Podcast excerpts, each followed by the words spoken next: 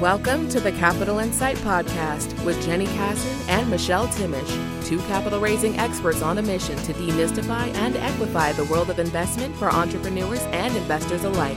Listen in as they sit down with fundraising veterans and share with you the success stories and cautionary tales of outside the box capital raising. This is Capital Insight. Hello, and welcome to the Capital Insight Podcast. I'm here with Michelle Timish, and we're so excited today to talk to Mika Fisher about all the different ways that she is working to create a healthy economy for all.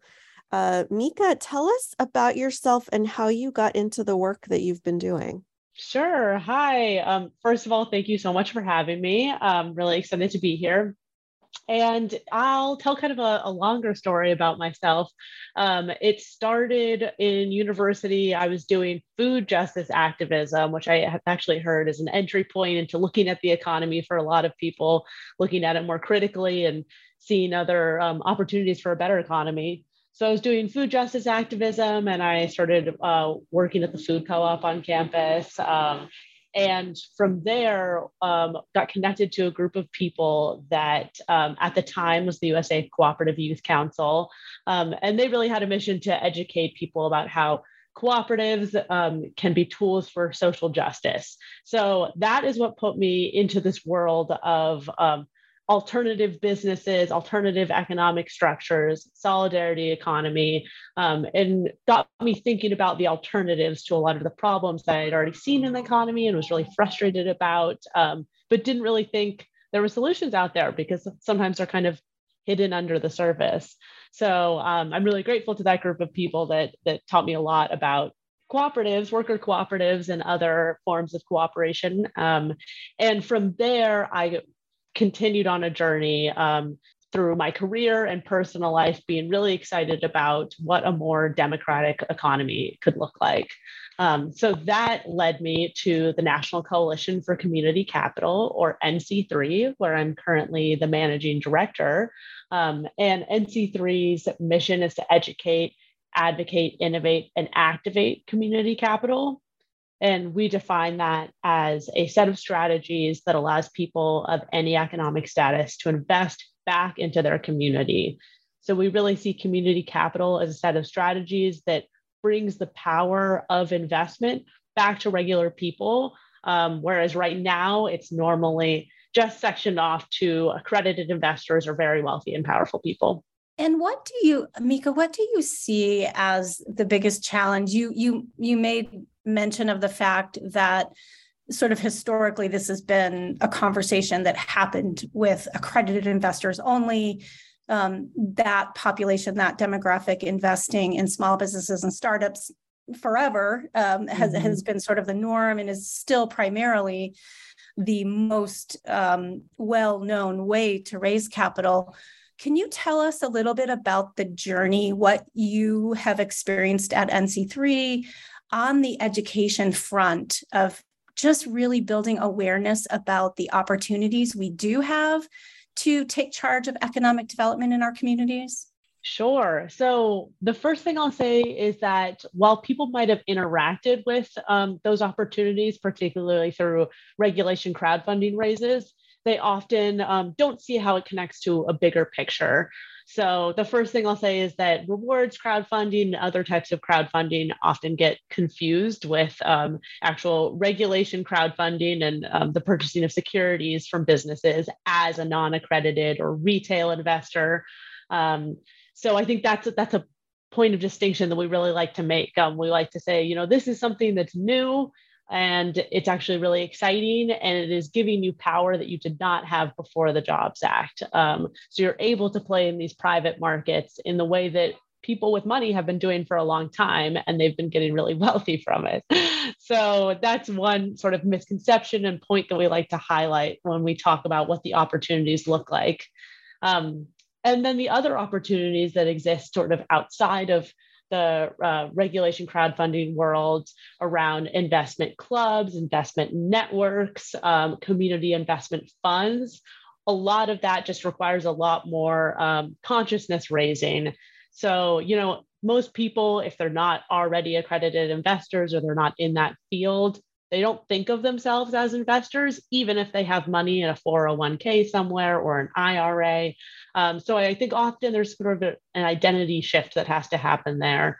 Um, and so we like to remind people, you know, you possibly already are an investor, or you might have the potential to become one.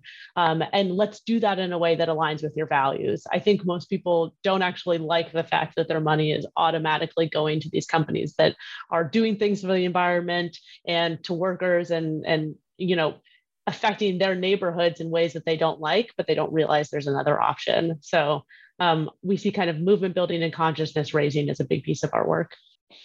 I love that. So I have to say, I feel like I've been seeing a lot of community washing lately. Mm. Everyone wants to call their thing community because uh, it's such a feel good word. And I know that NC3 is um, it doesn't necessarily believe that just because you slap the word a, uh, community on something that that really fits the mission of what you're trying to build. So can you say more about what you really mean by community capital and like what exactly do you, is are you trying to create with nc3 yeah that's a really great question and we definitely see that. And you know community is really it's malleable in some ways because there are instances where a community that's been disinvested from for a long time, you might actually need to bring capital in from outside of that community. So we can see communities, you know, expand across geographic and regional um, areas. Um, cross-class communities are really important to this work. So that's just something that I want to highlight. Um, but the, the larger answer to your question is that um, we think about community capital um, through the lens of four principles that we recently posted on our website. You can see them there if you want to dig into them. Um, but they kind of help us imagine more clearly what community capital is. So I can just talk through those. Um, the first is that community capital is inclusive. So, like I've said, it provides opportunities for people of all levels of wealth and all demographics to fully participate in the economy as investors. Um, so, we see this as having two different uh, effects. One is that more people are able to um, participate in the economy as investors, whereas right now, angel investors, accredited investors is overwhelmingly white and overwhelmingly men. And um, so more people are able to participate as investors. And then the second thing is that we think this will lead to more diverse people in a community receiving investments from their neighbors. Um, so, you know, if all of the investors have similar demographics, that's definitely going to shift the companies that they see or the projects that they see as viable, as necessary. Um, and we want to shift that, that power of capital um, by diversifying who gets to be an investor. The second principle is that community capital is fair and equitable. So, community capital practices um, help to redress financial inequity uh, because they establish wealth building opportunities for all. So, like I've said, um, historically, wealth building opportunities and incentives have only been provided to the wealthiest Americans, and a lot of investment opportunities give the highest returns to the people who put in the most investment. So, we like to say in community capital raises, the rate of return um, either should be equal or it could be higher for non-wealthy individuals in order to address historic and systemic inequity. And our third principle is that community capital empowers and serves all stakeholders. So this is really about management, design, governance. Um, we really want to see projects that are incorporating perspectives and interests of a diverse set of local stakeholders. Um, you know, the, the classic thing to think about here is a real estate development. Most of the time there's just a few people wealthy investors investment managers other gatekeepers who are primarily interested in financial returns. I live in new york city so this is really a you know a hot topic um, and and those are the only people that really are considered when we think about where where the money is flowing into a neighborhood um, so we are looking to support projects and, and educate people about projects that have um, you know the environment in mind local businesses in mind or residents renters in mind um, that broader set of stakeholders. And then our final principle is that community capital facilitates shared prosperity. This is kind of our big picture. What would the economy look like if community capital becomes the dominant mode of capital? Um, and we see that it would create uh, wealth and well being for individuals and communities. Um, so that happens when investors are also customers, the financial beneficiaries, their partners. Um, that helps businesses or ventures and the community prosper together. I love that you are now, are, you know, articulating these four pillars and, um, you know, broadly speaking and teaching folks on all these levels.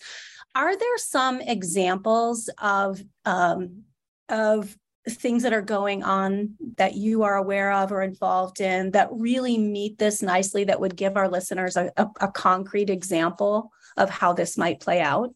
Sure. So, um, a project that we used recently um, in a webinar that we did over the summer, which um, anyone listening can can check that out on our website, the recording. Um, we talked with our friends at the Colorado um, Solidarity Investment Club, and they really uh, they're focused on supporting worker cooperatives and other cooperatives in the Denver region.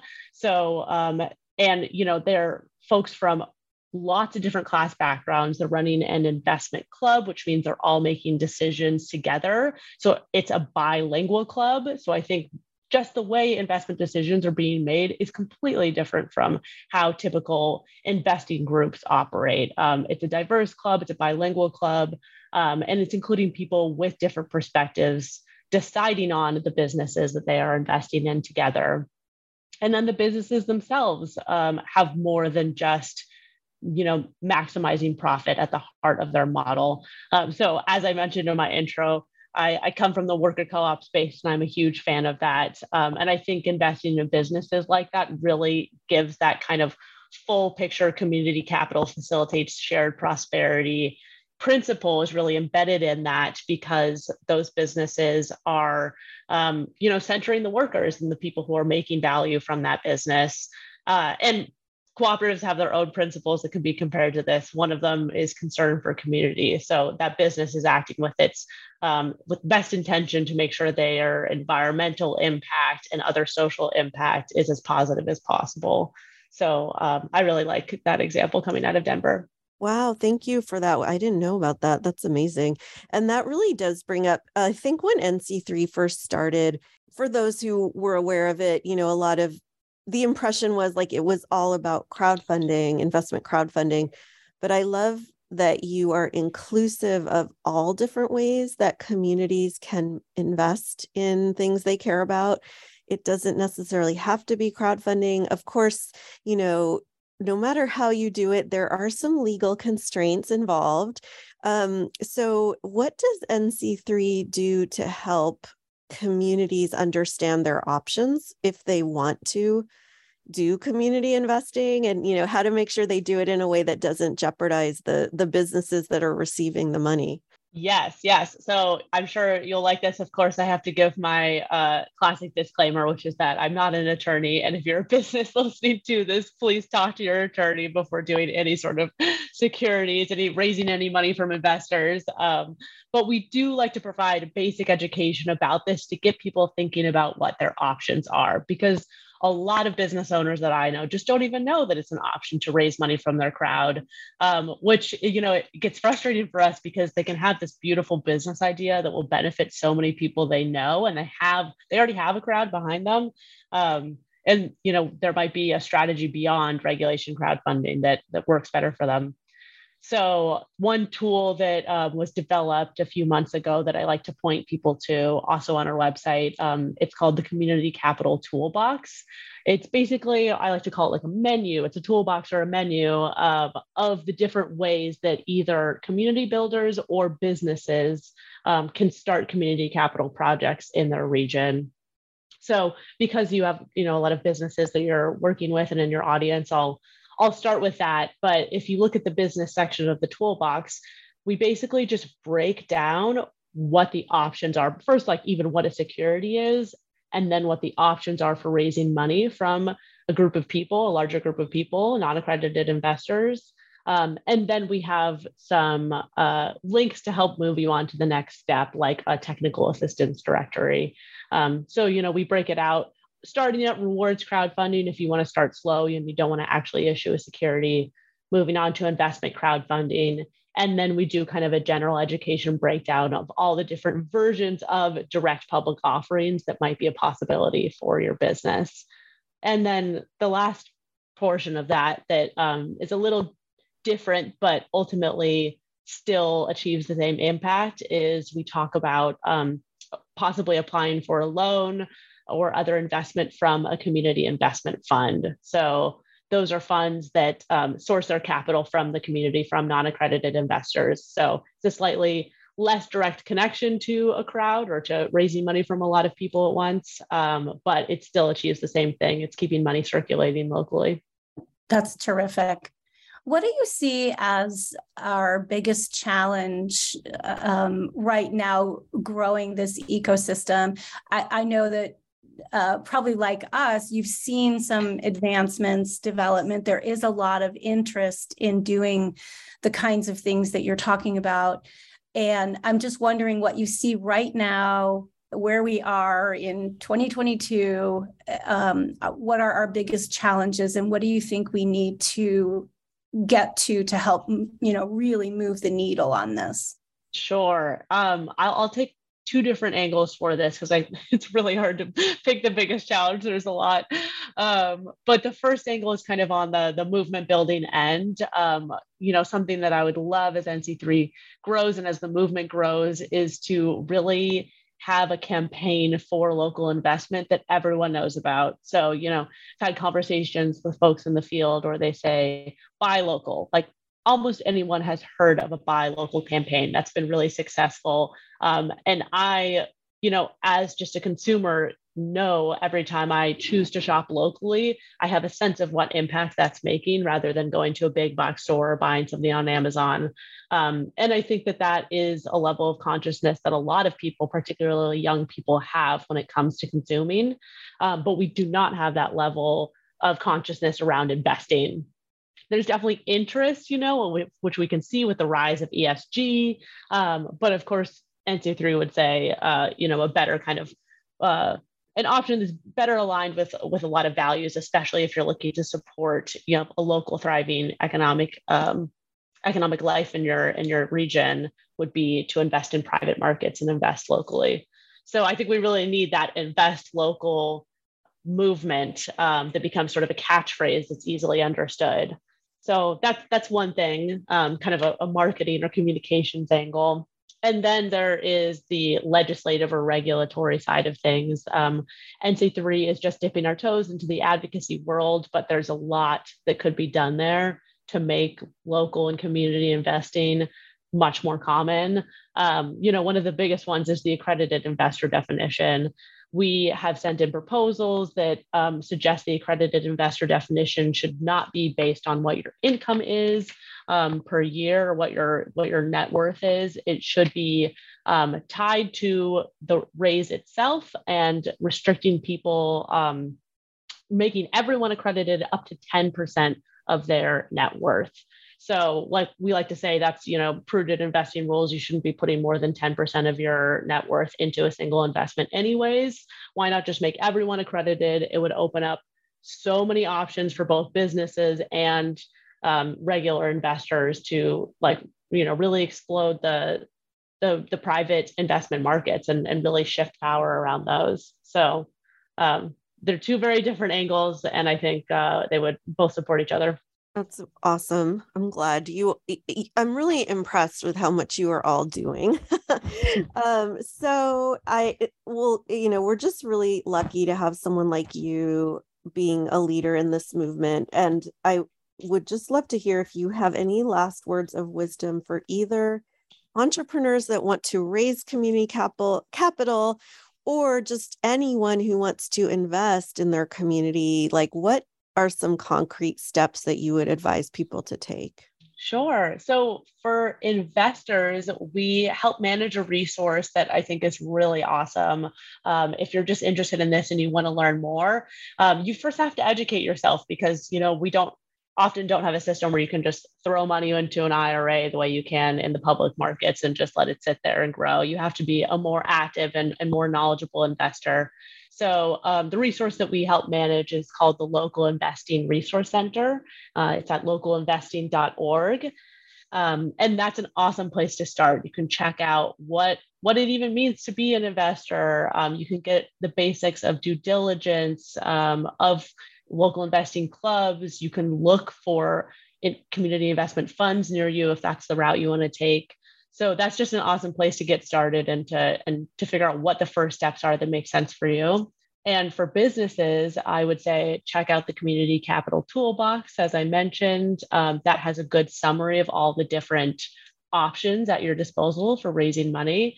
And then there are a bunch of incredible technical assistance providers. Um, both Jenny and Michelle, you are included in this in our community. And those folks are on our website, um, on our technical assistance directory. Um, they've been vetted because they understand the community capital principles and, and they're going to bring those into their work with your business. Um, so if you're ready to take the next step and you think you want to talk to an attorney or another expert in the field, that's a great place to go to get a connection. This has been really helpful. Thank you so much, Mika, for all this really great information and for all the work you do. We really appreciate you. Sure. And, and you too. You're both such leaders in the field. And I'm very happy to be, you know, doing this work with you. Do you have any questions for our securities lawyers and capital raising experts? Call the podcast hotline and leave us a message at 866 552 7726, extension 5. You can also send other inquiries to podcast at jennykassan.com. We'd love to hear from you. Music for the Capital Insight podcast is Still Searching by Damon Criswell via Audio Hero. Thank you for listening to Capital Insight with Jenny Kassan and Michelle Timish. Until next time.